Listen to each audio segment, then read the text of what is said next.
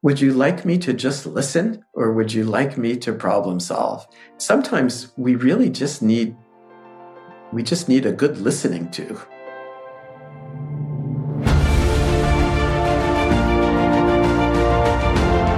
Hello and welcome to the Daily Helping with Dr. Richard Schuster. Food for the brain, knowledge from the experts, tools to win at life. I'm your host, Dr. Richard.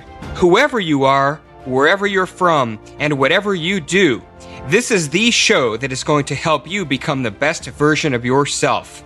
Each episode, you will hear from some of the most amazing, talented, and successful people on the planet who followed their passions and strive to help others.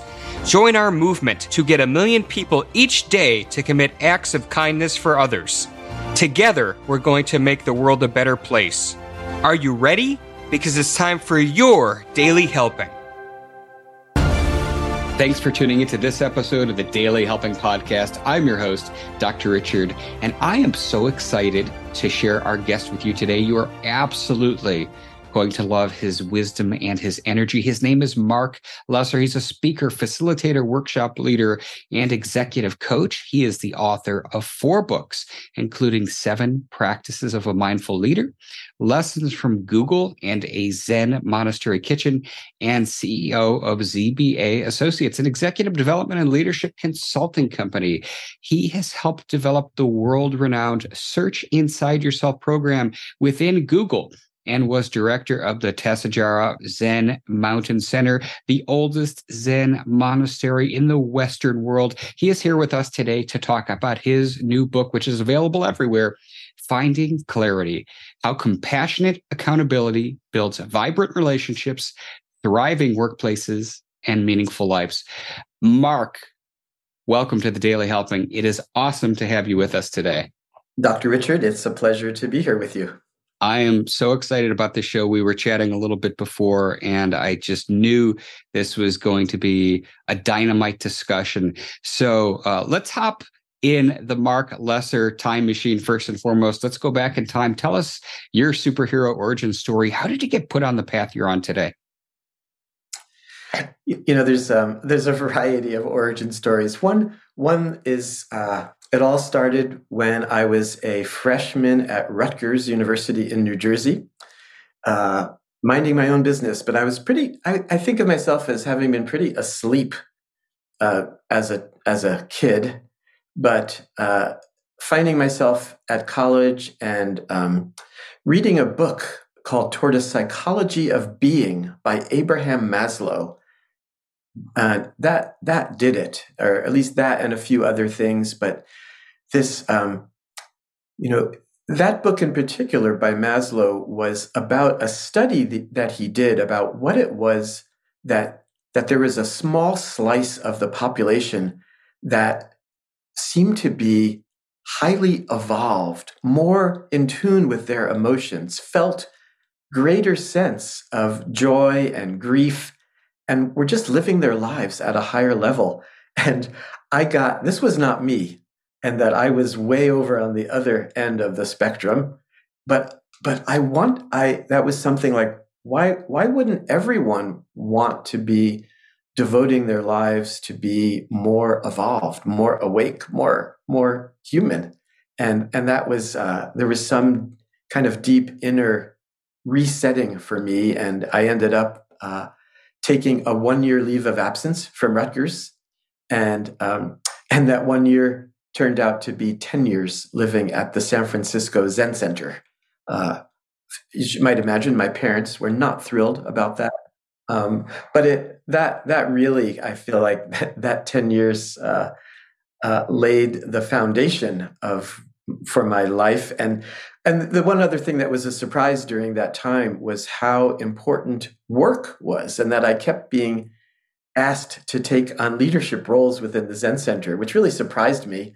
Uh, but again, I was like, wow, these uh, meditation practice, mindfulness practice, awareness practice, and leadership. Again, why isn't everyone doing this? It's just made so much sense to me. And I ended up uh, going to business school, uh, starting and running a publishing company, and then a few years later, finding myself in front of Google engineers teaching mindfulness, emotional intelligence, and leadership. And uh, and still, I, I feel like um, uh, in some way, I think I think Dr. Richard that we are all, you know, we're all business people, and we're all Zen students.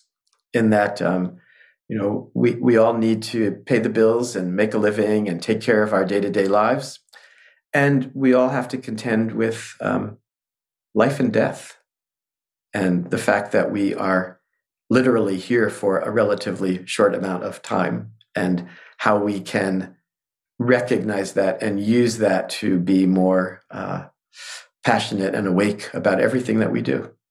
I want to go, I want to dive deeper into that, but I want to circle back to your time working with Google, the engineers, because I, have been in the software world.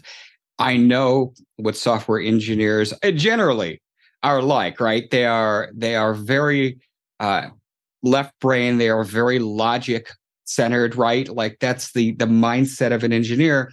And you're teaching something that's so much the polar opposite of that. Talk about what that experience working with Google was like just for a little bit. And then I want to dive deeper in your other stuff. Yeah. Well, it's interesting. Uh, at the beginning, this is now different because the world has changed. But back then, you know, that this goes back you know, 10, 15 years ago when we started, we had to start with the science of meditation. So we had to appeal, you know, to the left brain, to the to the scientific brain. But as soon as they saw that oh there's there is some pretty interesting science about the benefits of meditation and mindfulness practice we could very easily go into what, what I think of as c- creating a safe space, a space where they didn't have to be so anxious and competitive. And in fact, they used to use the language that in our trainings they could take off their game faces. And and just just a little, you know, the combination of creating a safe space and doing some listening practice. So one of the things we would do is, you know, get get with a get with a partner and for 3 minutes have one person speak and have the other person just listen and it was like we were giving them some magic potion because they had never realized how rarely they actually listened and, and how rarely they could speak and feel like they were being heard. Uh, and this was like this um, this program that we introduced uh, in, into Google kind of became massively uh, uh, successful and scaled. Everyone, everyone the word spread about you could come and practice you know listening to your own thoughts and feelings and you could practice listening to another person and there's science to back it all up so uh, it was um, I, I I loved it, and it also really. Um, I didn't realize how much I loved teaching and how much I loved being up in front of the room working with these these groups, and it so it it transformed my life in in that way. Beautifully said. Um, I, would like to ask you as well. This book that's that you just released, Finding Clarity. What was the impetus for writing that book? Yeah, I found one of the things that I do. My I think of it as my my day job right now. You know, people ask me what I do, and I say, well, I think I start and grow companies, which I've done three different times. But in between, I do coaching and consulting, and and at the moment, uh, these last several years, I've been in between. And one of my main uh, clients is a a large, successful, socially responsible bank, and somehow working with them, I introduced the uh, the language of compassionate accountability, uh, and they completely have uh, adopted that as the kind of culture that they want to create. A culture that is highly accountable where there is tremendous amount of clarity openness effectiveness and at the same time a culture that is high in care and trust and compassion. And and through that work uh, i started developing um, more and more programs, exercises, and out of that, I thought there's a book here, and um, and that's where the book Find, Finding Clarity which is really about compassionate accountability, was born and developed. I love this. So let's dive right in. Uh, the first obvious question is how would you define i mean you and you created the term right so how do you define compassionate accountability yeah well it's interesting i'd start it really the focus is really on accountability and which is interesting because when people that, that word has a bad reputation people don't like accountability sounds cold or like i'm going to be held accountable or lack of accountability but accountability is really about um, the, the word that I like better in a way than accountability is alignment. So holding oneself accountable is being aligned with are your in what way are your most uh, your deepest values and the way that you want to be showing up and living in the world, living and working in the world in all of your relationships. How aligned are you? Are you holding yourself accountable? And then a lot of accountability is about relationship and having uh, healthy relationships you know like what does like in, in the workplace are are we clear about what success looks like. And it's amazing how this is such an obvious question but one that uh, is overlooked again and again. Are we are we clear about what it is we're trying to accomplish? And are we clear about how we're working together? What the underlying assumptions are about how we how we are dealing with things like conflict, how we're dealing with you know again even things like celebration and success and all of those kind of cultural factors. Um, so it's interesting. You can see why the book is called Finding Clarity because so much of it is about driving toward clarity in how we show up and in all our relationships um, at, at work and, and at home. Yeah, I was going to say, as you were describing compassionate accountability, and I find it fascinating because I've never heard anyone frame accountability in the term of alignment. But it's very clear that this is a way of being, being uh, accountable in a compassionate manner. And it's a way of being that you could have with your significant other. It's a way of being you could have with your children. It's a way of being with your clients with your partners with your employees with your coworkers like it's it it really is not just a workplace thing this is an across the board thing yeah yeah and i i'm a big fan dr richard of this phrase way of being you know so even going back to like what i discovered is that uh, standing up in front of those google engineers the way of being that I was teaching was that uh, um, I wasn't there to prop up my own ego. I didn't even have to be the expert. I could I could tell them when they ask me scientific questions, I don't know. I'll have to look that up. Um, part of the way of being too there was uh, not avoiding pain and difficulty, not avoiding um, conflict, and and this, I think, is turns out, I think, one of the most important parts of accountability. Because we humans, nobody likes conflict. Nobody, you know, we don't like it. And but avoiding it and pretending it isn't there is trouble.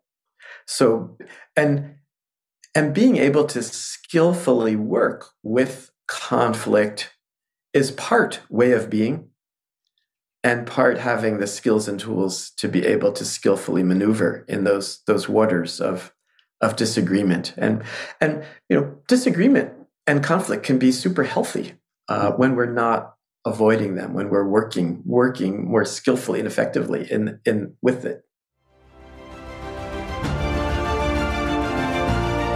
hey guys dr richard here for the past seven years, I've been privileged to bring you incredible guests who are changing the world and can help you become the best version of yourself. I'm really excited to share with you a new quiz that I created based on my clinical training that will curate for you a custom list of my top episodes and actionable strategies to help you wherever you are on your journey. All you need to do is go to drrichardschuster.com to take it, and it's 100% free. You'll be taking the next step on the journey to unlocking the power of you, and I can't wait to see where you'll go.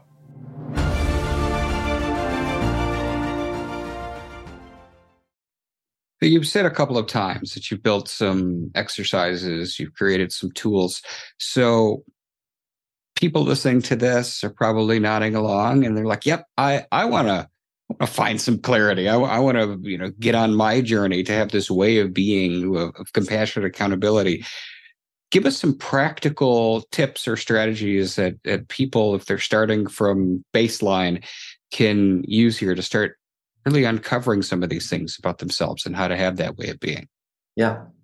Well, it's interesting. The first, um, the titles of the first three chapters of the book the first is Be Curious, Not Furious. Uh, the second is uh, Drop the Story. And the third is uh, Listen for Understanding. So, you know, these i think these all sound you know people have heard these are there's nothing unusual about any of these words but as as way of being practices i think they are phenomenally important um, simple and profound right so be curious not furious right so noticing how often we get triggered and you know that it's you know feeling uh, scanning for threats is something we humans do to stay alive. You know, it was when it was a uh, a Google scientist friend of mine was fond of saying um, that um, that we human beings, um, you know, that that the ones who were who were the ones who were chill and calm, they all got killed. Are as we've evolved over over millennium, it was the ones who were really good at scanning for threats that we and that we've we're highly evolved to look for the negative to look for danger externally and also internally right? We we are our own inner voice our own inner critic is always trying to keep us safe by by looking at you know are we doing anything wrong? Am i okay? And and this is all uh you know important but can be problematic. So the practice is to be curious about whatever is happening in us, to notice our own discomfort, uh, to notice all of our feelings, and to really, really lean into a sense of uh, a curiosity. And at the same time, this is a way of um, not getting too caught about our stories, especially our our mistaken beliefs about ourselves and especially our limiting beliefs about ourselves. I, I really appreciated in our, as you and I were talking about uh, you describing the entrepreneurial things that you're doing in the world and all of the ways that you've learned from some of the, um, especially the uh, kind of life threatening events that you've had in your past and how that has brought you, I think, to not be so caught by your story and by your um, mistaken beliefs. And you seem to be a particularly curious human being yourself. I, I appreciate that. Um, I want to ask you a, a follow up question because it's very interesting. You mentioned about our ability to be scanning for threats. You also mentioned things that trigger us. So, on one side of the coin, when I'm hearing you describe curiosity, it sounds a lot like what people teach about mindfulness. But the other thing that I'm curious about is we're in a place societally, especially in a post COVID world, uh, where mental health illness rates, uh, and in particular anxiety, depression, have absolutely skyrocketed, right? And so, how do we reconcile the scanning for threats and being triggered with curiosity? Because a lot of people have, whether they know it or not, have actually conditioned themselves to be triggered. And this is not a political statement. This is science based because we have, sur- all of us have surrounded ourselves with technology that puts information in front of us 24 hours a day, essentially. For as long as we're awake and as long as we have a phone, whether it's on social media platform or push notifications, something in our environment for most people is giving them something that may trigger them. So, how do we embrace this curiosity while not kind of overloading ourselves with these negative things that can cause us emotional distress? Yeah. Well, I, I, I, I have a strong um, both bias and experience, and I think there's a lot of science to back this up uh, the importance of actually having a meditation practice. Uh, that man, it, it's tough out there with right as you're saying with the uh, how technology has influenced our lives, the pace of our lives, combined with this evolutionary scanning for threats. You put all these together, and we're seeing right the the statistics about uh, mental health, um, depression, addiction, are uh, trauma are uh, staggering, and I think having some way to step outside of the stream of busyness and intensity. Um, this is, I think, the the the power, the possibility of meditation practice, or you know, it, for some people, it could be journal writing, or it could be spending time in nature. It doesn't have to be sitting. You don't have to be sitting cross-legged. You could sit in a chair, uh, but having some way of training the mind to be able to not be caught by the busyness and getting busier and busier. And then I think it's the the aspiration and the practice of bringing that way of being into your daily life. So it's not about you know being engaged and doing a lot of things. Um, that's not the problem. The problem is the state of mind and the approach that we bring into bring into those things. So that's to me the um, the beauty, the possibility. You know, so it's interesting this uh, not avoiding the pains, not avoiding the stresses of life, but finding uh, being curious. This is, I think, the like coming back and creating a little a little bit of space in our day, a little bit of space in our um, you know, so that we're not eh, caught again and again. And when we are caught, you know, it's like one of the um, uh, I I've brought um, Homer Simpson plays a major role actually in my book Finding Clarity because I think he's such a great example of exactly how we don't want to be in, in our lives. He's the I call him the accountability expert. Um, and and as I was writing, you know, I, I, was remembering what I think of one of his famous lines that he says uh, throughout the series is, "Why does everything have to be so hard?" and and i call that voice that voice is like my own inner homer or my own inner victim. And and it gives me just a little bit of space to be able to laugh at myself and see that you know making things hard is something i have to take responsibility for. Uh, you know another great question is how what what if things were easy? What if things were easy? What if things were easier instead of making it hard I love that you brought Homer Simpson into this. So a thousand bonus points for that.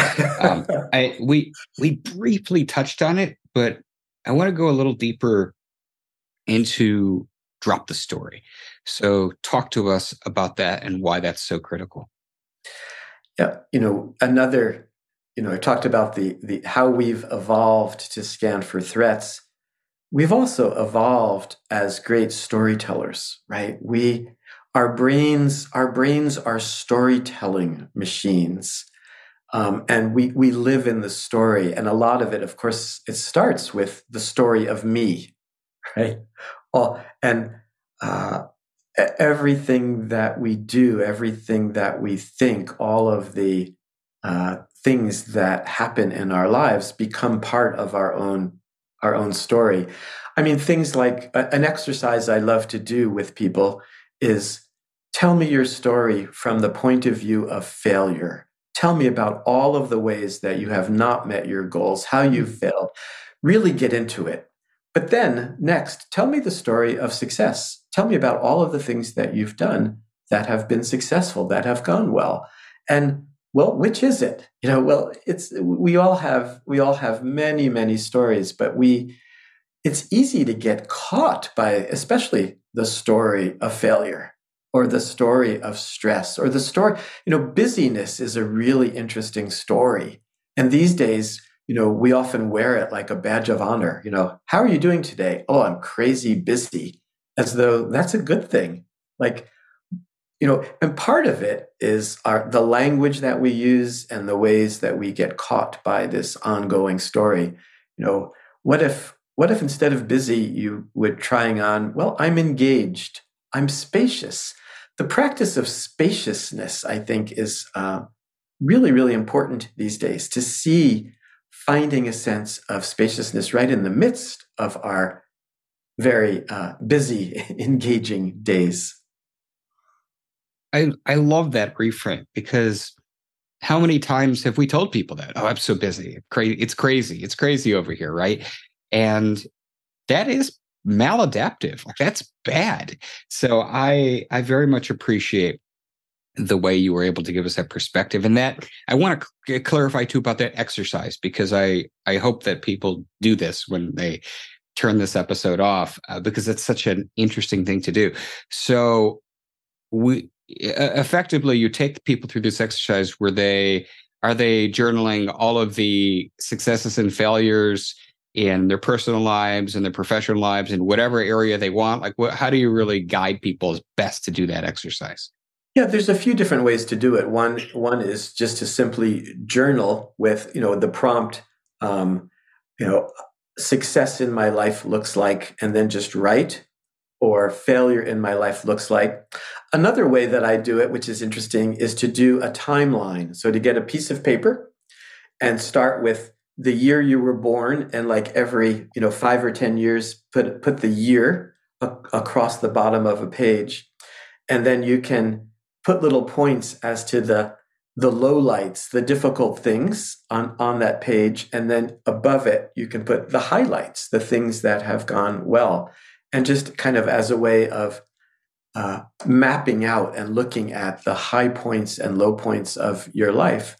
And what people what people notice when you do this is that the really the really the low points, the difficult things, in a way, have a turn out to also be the high points because we learn we learn so much even from those really difficult things the the losses the the whether it's the divorces the deaths yes those things are immensely painful and difficult or you talked about in your in your background you know uh, um, you know the issue you had with your spine as a as a young person and how that has brought you alive in ways today so it's interesting the the the pain and possibility. You know, I think I think there's something about really leaning in to pain and difficulty and loss and at the same time really leaning in to possibility and joy and celebration and and again there's something about uh, i think often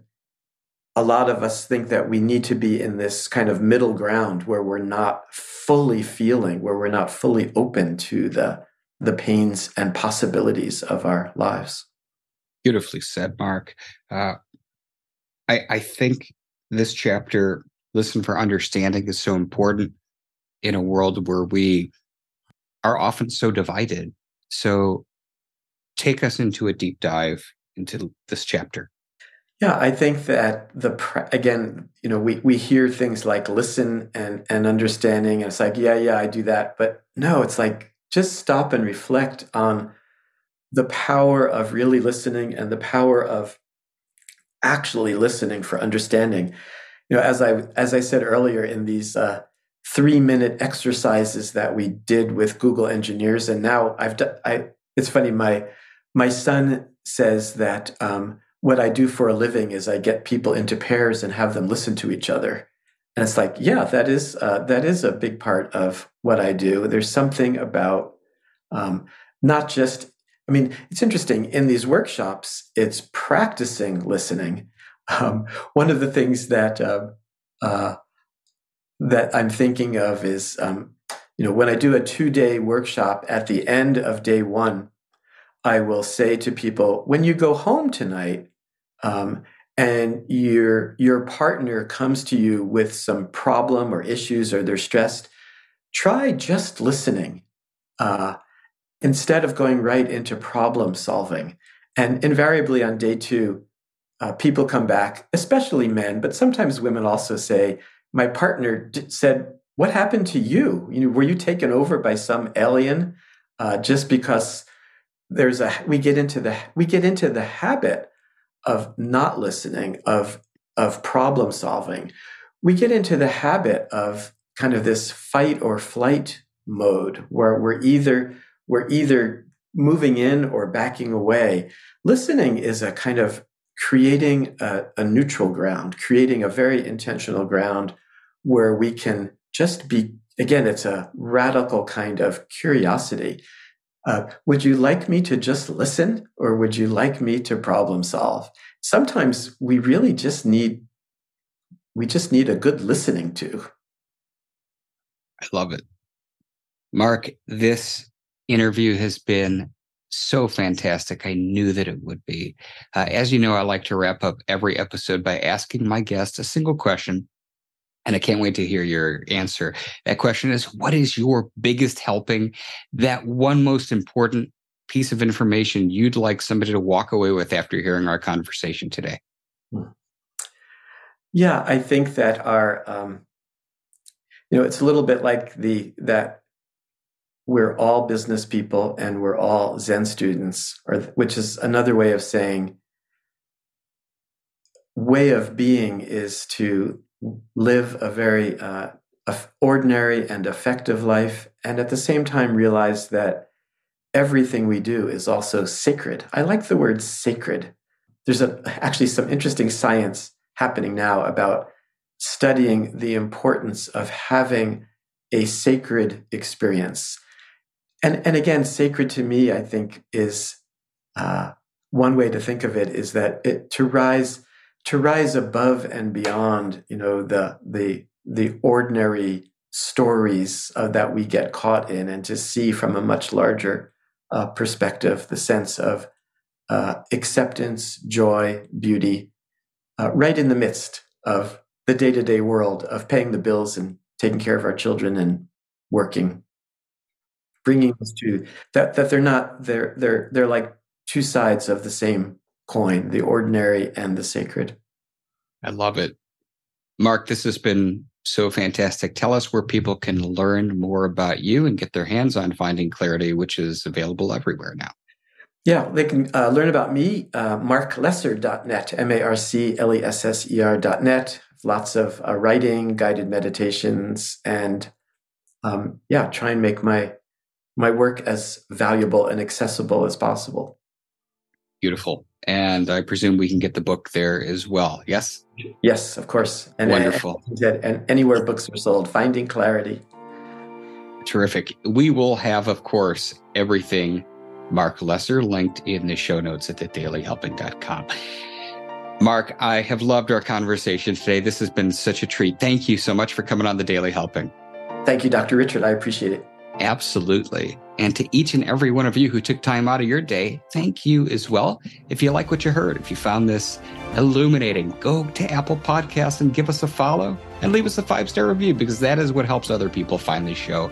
But most importantly, go out there today and do something nice for somebody else, even if you don't know who they are, and post it in your social media feeds using the hashtag MyDailyHelping because the happiest people are those that help others.